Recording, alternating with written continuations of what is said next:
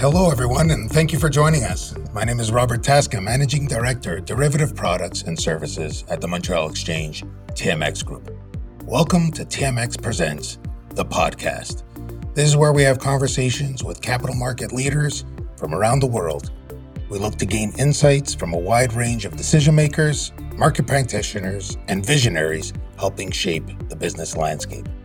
This episode, we will focus on the fixed income market in Canada and what investors should be thinking about in today's environment. We'll discuss the state of the market, some macro trends, and of course, how derivatives play an important role in investment portfolios.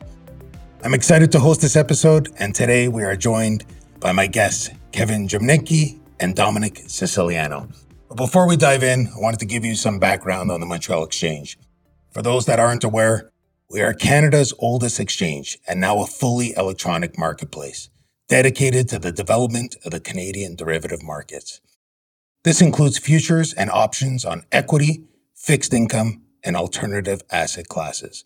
I am privileged to be responsible for the products of the Montreal Exchange, which includes optimizing the current offering and developing new products that serve both domestic and international investors and traders. So for today, we have two seasoned fixed income market professionals, starting with Kevin.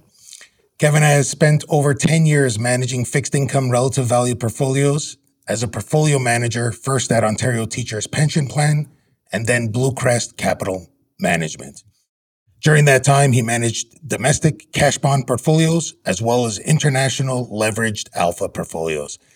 Kevin is also an active contributor and writer in educating and highlighting the use of derivatives in portfolios for the Montreal Exchange's community of clients. Next up, we have Dominic Siciliano. Dominic is a Senior Vice President, Head of Fixed Income at Industrial Alliance Investment Management. Dominic has twenty-five years of experience working in the financial markets. He is responsible to lead the development of the fixed income teams to bring new, innovative products to the market while delivering superior returns for their clients. Gentlemen, I'm excited to have you. Welcome to the podcast. Thanks very much, Rob. Glad to be here. Same here. Thanks, Rob. So, gentlemen, let's kick things off and talk about the current state of the market. The pandemic is over two years ago. We all know there was a massive injection of cash from central banks and governments from around the world. This, of course, was to stimulate the economy and get us through this. We're coming out the other side, and now it's a different story being played out. We're trying to balance between keeping a lid on inflation and a healthy economy. We're all talking about our grocery bills and gas prices and jealous that our neighbors ordered uh, an electric car last year. We're all feeling that impact of purchasing power, inflation, and of course we know the need to raise interest rates, but we're keeping a close eye on what central banks are doing and how markets are responding to this. So maybe, Dominic, we'll start with you. If you could share what you and perhaps your firm and clients are thinking about, and what do those conversations look like? Thanks, Rob. Well, first of all, in this environment, I mean, it's it's a new it's a new environment for a lot of investors who have not seen inflation. We've seen moderate inflation, and we've not seen inflation in terms of expectations and actual numbers really above the trends that the central banks follow. So one of the historical contexts, if you like, to that situation is when you have rising inflation way above, I think, where central banks want to keep inflation, let's say two and a half, three percent, that range, and you have a rising yield environment.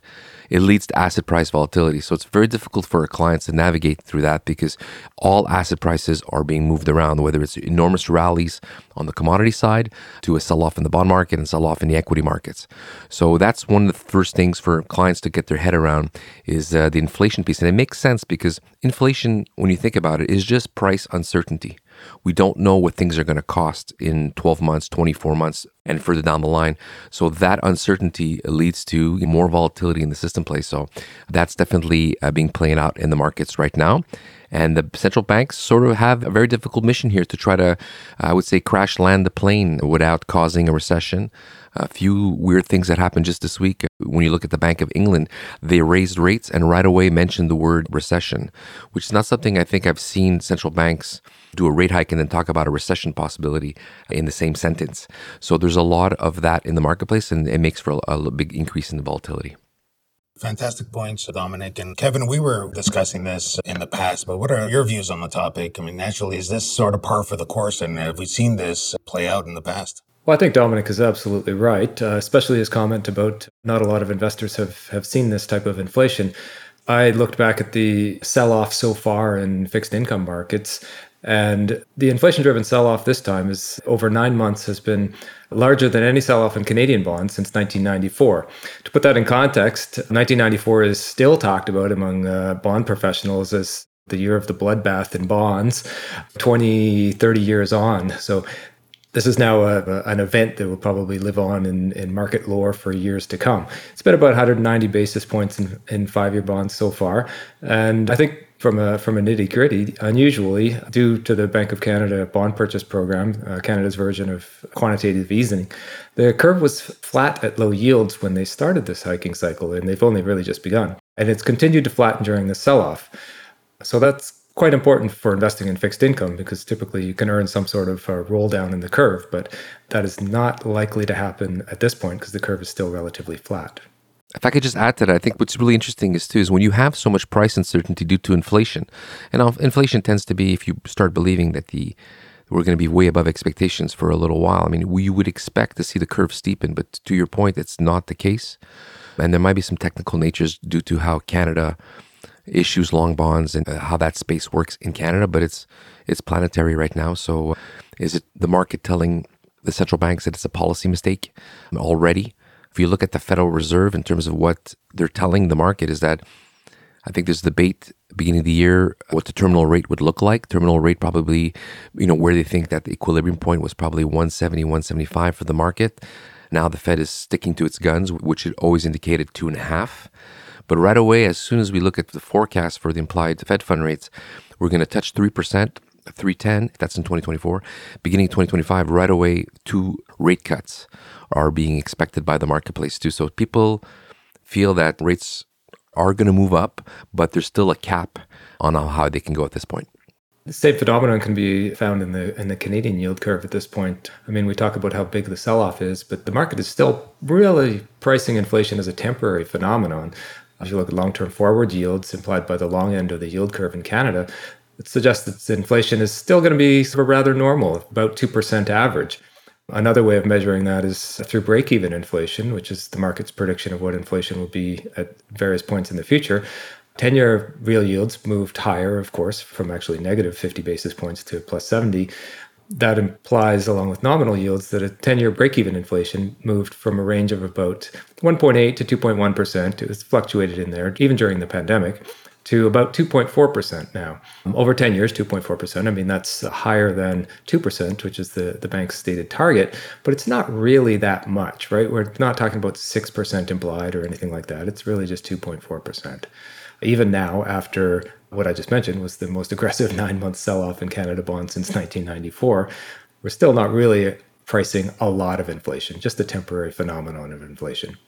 So guys, when we're, we're definitely talking about the, the impacts of inflation, the impacts of interest rates, if we switch gears a little bit and talk about derivatives and how they play a role in portfolios. For the listeners, the Montreal Exchange, our products are here to manage the impacts of rising or falling interest rate environments. And we specialize in short-term interest rates, bond futures. And over the past several years, with the help of our clients and, and partners, we managed to build out a Canadian Government of Canada listed bond curve that is transparent and available to the global market near twenty-four hours a day. So on the on the fixed income side, we've always been known for our flagship product, which is the C G B, the ten-year Government of Canada bond future that's been around for decades, and of course, a three-month banker's acceptance futures on the short-term interest rate side. Again, over the last couple of years, we started with launching a five-year uh, Government of Canada bond future, an important part of the Canadian financial market. And with much success, we were able to continue rolling out the offering by listing a two-year bond future and most recently a thirty-year bond future. In addition, I, I will say that we also launched a Canadian overnight repo rate average future, and that's, of course, to assist with the benchmark transition in Canada, and we'll likely have another episode on that topic. But why am I bringing this up? It seems to be, in our view, there's growing appetite for these products. And whether it's for adoption of effective risk management or just efficient exposure. Kevin, you write quite a few articles highlighting these benefits and, and using these products. What can you share with the listeners? Well, I certainly agree that the most important development in fixed income derivatives in Canada over the last ten years has been that now there is available a full curve of instruments, everything from the Canadian overnights, CORA, to uh, bankers' acceptance, which has existed for years, of course. Twos are now available in bonds, fives, tens were always available, but now thirty-year bond futures are available as well. And that means that throughout the entire yield curve in Canada, the benefits of standardized fixed income derivatives are now available literally to, to anybody who's able to trade futures. Dominic could probably touch on uh, perhaps a few specifics of how a firm can use these things, but the reality is that there are a number of benefits. Just to, to list off a few, they're, they're self-financing, so there's no need to borrow bonds. If you do a short sale of bonds, you don't need to borrow them from your dealer, and or for a long position, you don't need to, to raise cash if you're going to use leverage. There's fast execution. It's usually electronic, very easy. I mentioned already the leverage, but it's embedded. It's often quite cheap by comparative standards, especially for smaller clients. Balance sheet costs, if those exist at your firm, are mostly eliminated, even for short-term bonds where the notional amounts are often just, just huge and, and eat up balance sheet like crazy. Futures typically draw much lower balance sheet costs at almost all firms. You have no need to deal with coupon payments or receipts on cash positions to be to reinvest or anything like that. It's a derivative. And of course, there are some drawbacks. Primarily, leverage brings additional risk. So derivative trading approvals at, at a lot of clients, client firms, they, they can be slow initially. And understanding and knowledge of the product is key. Derivatives themselves are not dangerous, but embedded leverage in them and the misunderstood risk that can sometimes be created can be dangerous. So it's not entirely easy, but there's a lot of benefits for firms that, that want to take advantage of, of fixed income derivatives in Canada, and those products are now available. If I would add to that, there's another benefit to the derivative curve is price discovery. The O T C market's very opaque. So for issuers, and we are also an issuer in the market, we issue bonds, it gives you more transparency. You have an ability to understand what the actual, you know, rate curve looks like. And that's why it's really important. I mean, the leverage aspect, as you mentioned, are things that are maybe always viewed as a negative thing. But in terms of portfolio optimization, risk-adjusted returns, derivatives are phenomenal for that. We use it a lot in our duration management. It's a quick, efficient way to move your duration rapidly. And then you can unwind those trades and reapply it if you like credit or other sectors of the curve or bonds on the underlying. And there's a growing, growing need for alpha strategies where we're doing a lot of, I would say, like soft hedge fund work, a lot of relative value trading. So it's really quick and efficient for us to buy C A D U S using the futures contracts, bonds versus Canada, bonds versus other products. So for us, it's been a really good source of alpha portfolios. And to the same points you guys made, quick, efficient. It's really a necessity today in fixed income investing. I think additionally, it's important to point out that easy access to futures has actually enabled some of the types of trades that you just mentioned there, Dominic, for cer- for certain clients. Yeah. Some clients, of course, had always been able to do them, but short positions have sometimes been a struggle. So for either speculation or hedging, curve trades, which uh, necessarily involves a, s- a short position. So you buy one futures contract, sell a different term futures contract, and and get a, a curve steepener, a curve flattener. Even curvature trades in twos, fives, tens, or fives, tens, thirties can now be done in the Canadian yield curve. And they can be done in uh, in very, very small size. In fact, even a retail client could could do a curvature trade. I'm not recommending that they do necessarily, but it is possible. You can do these things for one contract, right? Actually, maybe you can expound on that a little bit at your firm, but I think it's particularly important as volatility comes back into the fixed income market post-pandemic and post-quantitative easing, if you will, because volatility is brings opportunities in relative value, and those have been largely lacking for quite some time. But maybe you can expound on that a little bit. Absolutely. I mean, I think the ability to to do these trades quickly, rapidly, and like, you know, we've been noticing the market in the last couple of weeks, you're moving ten basis points in a day. So sometimes the whole portfolio optimization of saying, okay, because people need to understand when you buy something in fixed income, you usually have to sell two things to fund it. It could be money market and a, another position you're doing in the portfolio. With the use of derivatives, you can just basically move your duration to where it needs to be and then work out the trades after. So that efficiency is really, really strong. The other thing on the retail side, which which is interesting is there's like a new class. It's it's a couple of years it's existed, but there's a new regulatory framework for what we call liquid alternatives. And in those products, the use of derivatives is a little bit more liberalized. Right now for mutual funds and segregated funds, there's a lot of regulatory, I wouldn't say capital, but you have to put some money aside. You have to have the cash underlining most of the time if you want to do a derivative position in your portfolio. With these new product classes, liquid alternatives, you can do a little bit more alpha generation on the portfolio without having the same constraints. So it really unties the hands of the managers. And as I sit on the fence between our institutional business and our insurance company, for the insurance company, it's absolutely great because you're able to optimize your leverage within the firm and and then move quickly to do so. And then you can unwind these trades when you find the paper. Because, you know, we're dealing with private placements, real estate investments, and sometimes derivatives are used as a temporary duration plug for the financing of those trades also. And Dominic, and you're, you're touching upon your firm and different products that are offered to clients.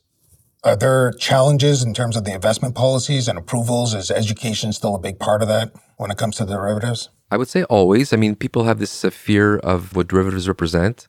I think the Bank of Canada since two thousand eight has done a great job regulatory-wise to kind of ring-fence that. The banks also have done a great job doing that.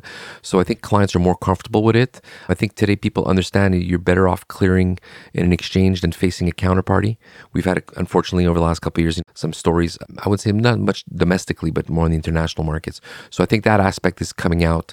And I think the support we received also from the financial institutions that that the exchange is now a really important mechanism in the marketplace. Just like when the Bank of Canada, you know, reiterates that the repo market, uh, the plumbing, if you like, of the financial system is really important. Well, the Montreal Exchange is an extension of that. So I think that also, it makes it an easier sell uh, for the clients. But still, there is some regulatory red tape, I would say, uh, with certain types of products to try to protect the investor from maybe somebody who could use it to, you know, undo leverage in the portfolio. Or, or something in that order. So that makes it sometimes a little bit more complicated, but clients are getting more and more comfortable. The other thing I would just say also is that Canadian clients now are no longer just invested in Canada. They're much more, I would say, aware of what's happening in the rest of the world, and they're dealing with managers that are in the United States or in Europe. So with that type of exposure, I think they've they've understood that derivatives are part of a portfolio and they work well. So I think the openness is a little bit better, but there's still a little bit of education to do for sure, Rob. I appreciate that, Dom. And you touched a little bit on the liquid alt side of the business, which naturally that's going to enable the masses and, and retail to be able to be involved in these portfolios that, that are going to be more active in nature. In your view, and, and maybe even for you, Kevin, we talked a little bit about passive investing versus with the advent of increased volatility and, and the current environment that we're in, and likely maybe a, a you know rising rate environment for the foreseeable future. Does active management become more of an important role? We went into this environment where we had price certainty. If anything bad happened, the central banks would step in. And I think you had inflation certainty, right? There was none or very limited. So it comes back to our first part of the conversation. You were not that worried about price fluctuations over two, three years because you didn't have this inflation thing that gives you price uncertainty. So now that's in the equation.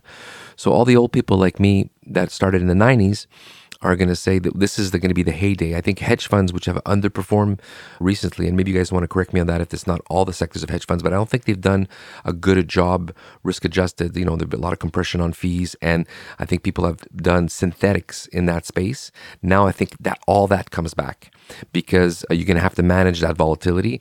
And unfortunately, I don't think on a passive side, you can manage that volatility as well as an experienced manager. So maybe it's going to be a little bit of a return from the strict passive investment more to active management, which is going to eke out a better alpha over your portfolio. So that's how I would view it. Yeah, I tend to agree. I think that that really dovetails with my view on passive versus active. It's always talked about as such a black and white question. Are you a passive investor? Are you an active investor? But there's no reason why you can't have a mostly passive bond portfolio that has an active overlay every now and again, or all the time. It doesn't really matter. Um, so historically, much of the bond assets in Canada have been passively invested. There's nothing wrong with that. It served most institutions quite well. But with the return of volatility comes the return of uh, speculative opportunities. And you can do that via an active overlay, even if it's only once a year, or it's uh, maybe it's every day. It, it doesn't really matter to me. The matter is rather a question of you have this passive bond portfolio that has an, an active overlay. So you can shift duration, as you used in your example, Dominic, via an overlay strategy. And there's no need to sell your core holdings that you went to a lot of trouble to, to accumulate over multiple years. You can just sell some tens via futures and buy the same notional amount of fives. And you've changed your duration in one easy transaction. When you want to unwind it, it's the same transaction except in reverse. And that can be an active strategy. It can add value, but it doesn't have to be a decision of, am I an active or a passive investor? I agree with that, yeah. So, gentlemen, as you know, Dom, you touched upon it a little bit before, the, the world's connected, right? So for us at T M X, we're looking to we're looking to serve the world, our global clients, and offer products and services that are appealing to them. So for the listeners on the on the podcast here today, what should they know about the Canadian fixed income markets? Like, what are the, the quirks, the behaviors, any unique characteristics that you might find interesting and, and have a takeaway for the listeners? And you touched a little bit on on the thirty-year point, Dom, before, but can you elaborate on, on a couple of those factors? Yeah, I think the Canadian market is one that sometimes foreigners don't have a good handle on. I think you need boots on the ground. It's an O T C market that is, I would say, an insider market, and not an illegal insider market, but just the way issues are brought to the market, the way the information circulates within the Canadian context. It's not the same thing as if you're trading in Europe or in the United States. So I think boots on the ground are really important. You also have to have an, an understanding of the historical context of the curve. You know, you talk about that technical point in the thirty-year. It's not really a Canada curve in the thirty-year. It's a provincial issuance curve. And that's something that I think some investors now, I think they're more aware of it, because when we started the business in the nineteen nineties, even some central banks wouldn't even touch provincial investing. And now they obviously are, are very heavy in that investing. But it's to understand all those little dynamics. You don't have the same thing on the U S side or in Europe. And you have a lot less players, let's say liquid players in Canada. So you have to understand how that affects your, your bid to offer spread. It gives you opportunity though, because because you have bid to offer spread, and it can be a, sometimes a little bit of a more specialized market. There is value in trading Canada. You can you can generate some alpha on it. And I would, just for the Canadian managers, like all of them, I find that when I travel or when I see, we're, we have nothing to be ashamed about. I mean, the quality of the Canadian managers is really, really high, because we're fighting in this, I would say, sometimes liquid, sometimes insider market on the on the rate side. And I think the Canadian managers have to work a little harder. I don't want to upset my American and friends that are fully managed, but I think the Canadians got to work a little harder to, to eke out the same returns. Over to you, Kevin. Maybe you could touch a bit upon the mortgage market in Canada, because that's one of the pivotal areas for us to develop the five-year point of the, the yield curve in Canada.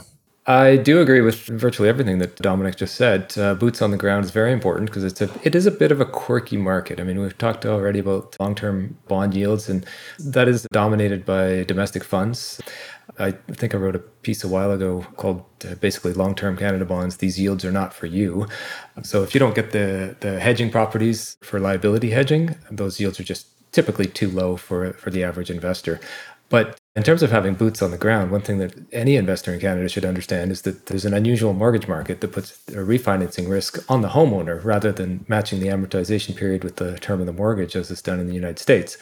So in terms of damage being done to the financial well-being of homeowners at this point, mortgage payers, whether they're in a variable rate mortgage, which is they're going to see right away once the Bank of Canada raises rates a little bit more, or in their mortgage reset, which is typically in five years, that financial damage is done already to the mortgage payer. I calculated that as being about two hundred eighty-five dollars a month on a five hundred thousand dollars mortgage that amortizes over twenty-five years, which is probably somewhat typical for a mortgage in Canada.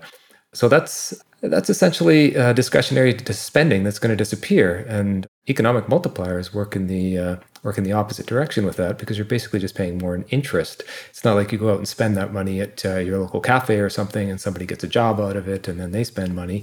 The multipliers actually contract when it goes to interest payments. So the long and short of that is that I think monetary policy eventually, it may take a couple of years, but is going to be much more effective in Canada than it is in, in the U S, for instance, where if you have a thirty-year mortgage and a thirty-year amortization, it doesn't really matter what happens to mortgage rates. Certainly demand will fall off in the housing market because new buyers can't afford as much, but even existing owners will have to pay more in Canada. Another thing to note, if that's quite uh, quite related is that consumer debt to G D P in Canada continued to rise even after two thousand eight, while the U S retreated. So Canadian consumers are very indebted. It's mo- most of it's mortgage debt, so it's not necessarily the, the worst kind of debt. Uh, it's not just profligate consumption or anything like that. But so about one hundred ten percent of G D P versus eighty percent in the U S A. It's much higher than all other advanced economies, in fact. So monetary policy should work better in Canada by making the cost of that debt higher, assuming that debt is in some way sensitive to interest rates. To note, uh, although I'm not sort of suggesting that there's going to be a housing crash in Canada, but the U S A was uh, less than one hundred percent when the housing bubble burst there due to too much mortgage debt. I don't think Canada's in anything near that same situation, but debt is certainly high. So monetary policy should work better and faster in Canada. All excellent points. I agree with that. Thanks, Kevin. Well, Dominic, Kevin, any last thoughts for the, the listeners that we, you know, we went over the, the use of derivatives, an important part of uh, in, in the investment portfolios, the quirks of the Canadian market. Anything else you want to share with us? Well, I'd like to say that I'm, I'm really excited about the concept or the idea of, of a credit derivative. I think you guys are looking at that possibility moving forward. So I don't know if I'm if you guys are talking about it yet, but I think that's really exciting for, for the market. We need a credit derivative tool, a liquid, transparent in Canada. So that would be great for uh, for portfolio construction. And I always say you guys should have like an N H L futures when next time the Habs are going to win the cup type of futures. But uh, you guys keep shooting me down with that. That's not happening, right? Yeah, no, I, I have a, I have a feeling the credit one will come first, uh, Dom. But the N H L futures, that's that's been on our radar for many, many years. But maybe expand on that, uh, Dominic. We were talking about, yes, we're in the design phase of, of working with the industry for a credit uh, a credit future and, and the importance of having one. But what can you share, you know, with, with our listeners in terms of the the corporate market here in Canada? See, that's it's it's a bit. I think Kevin was talking about it before, where you know you have a buy and hold in your portfolio because it's hard to find issuers. So it'd be great to have ability to to buy a basket of it and then trade out of it, go back into single name selection. Uh, your your overweights. A lot of the I would say insurance companies are looking for using leverage for credit. So it's a great tool for them to have that. And also for issuers, it could be something where they could use as a hedge relative to their credit spreads too when they need to come to the marketplace. So the only thing is, once again, it comes back to the fact that Canada is a bit of an opaque market. So you want to make sure that the product is designed. And the first iterations I saw, it seems to make a lot of sense the way you guys are approaching the issue. But you don't want to give somebody an opportunity to manipulate that basket, where then that could be, you know, a, a breach of confidence, let's say, with the investors after on what that means, because we do have access to information with boots on the ground in Canada that maybe it's not the same uh, structure as the U S and Europe. So that's maybe the side note I think we need to think about, but I think it, there's a lot of possibilities for a product like that. Oh, excellent points, Dominic, and I think you, you've touched upon it multiple times. The, the, that's the uniqueness of the Canadian market, and when any new products come to market, that needs to be top of mind. I think that product would be quite important for, for building liquidity. I mean, that market has famously suffered from, from liquidity in in some instances. And I think that scares away some investors who think of it as being a kind of an insider's market, that sort of thing. So anything that ends up building liquidity, as well as uh, price discovery alone, as you mentioned with the, the fixed income derivatives, is very important. And I mean, if you talk about an opaque market, the, the prices of uh, corporates are even more opaque than the, the prices of virtually any other bond in Canada at this point. So I, I think That's a, that's a key point as well. I'd love to see a product like that come to market, and I think it would draw in new investors to Canada that might have stayed away. Excellent, gentlemen, and th- thanks again. I, I think the trend here is really there's quite a bit of development in the Canadian market, and, and the Montreal Exchange has played a role in that, but it's also just the, the shift that the Canadian market is becoming more transparent, looking for that efficiency, and, and of course we have the, the platform to do so in an essential clearing fashion. And the goal is to essentially take these products to the world, but also have them work with each other, right? And create those efficient trading strategies in one ecosystem. With that, gentlemen, I think this was a fantastic and great conversation. Uh, I'm so appreciative of all the information that you shared with us. We've got some notes to take away at T M X, and that's really just around N H L futures and some other ideas that Dom has. Dom, I do know that you're an avid musician, and I, I believe it's a guitarist. Things are opening up. Or do you want the listeners to come see your next show? Yeah, well, I play with a band, and we had to cancel tonight's show because of uh, bass players got COVID. But we'll we be playing at uh, Bar one thirty-two next month, and at uh, Le Cerber in Saint-Jérôme in the month of August. So yeah, so I try to stay active. Instead of getting into trouble doing other stuff, the family and wife is pretty happy that I stick with music, so that's what I do. That's fantastic. I'm so, so glad to hear that you're back on the road. Well, thank you, everyone, for listening. Uh, again, T M X Presents the Podcast. Thank you to our guests, Kevin and Dominic, for joining us and sharing their views. I do want to share with the, the listeners that if there's any information that you'd like on the Montreal Exchange products, and also if you'd like to read some of Kevin's articles that he's published over the last couple of years, please visit m dash x dot c a. And for more insights from capital markets leaders and my T M X colleagues, please visit t m x dot com forward slash P O V.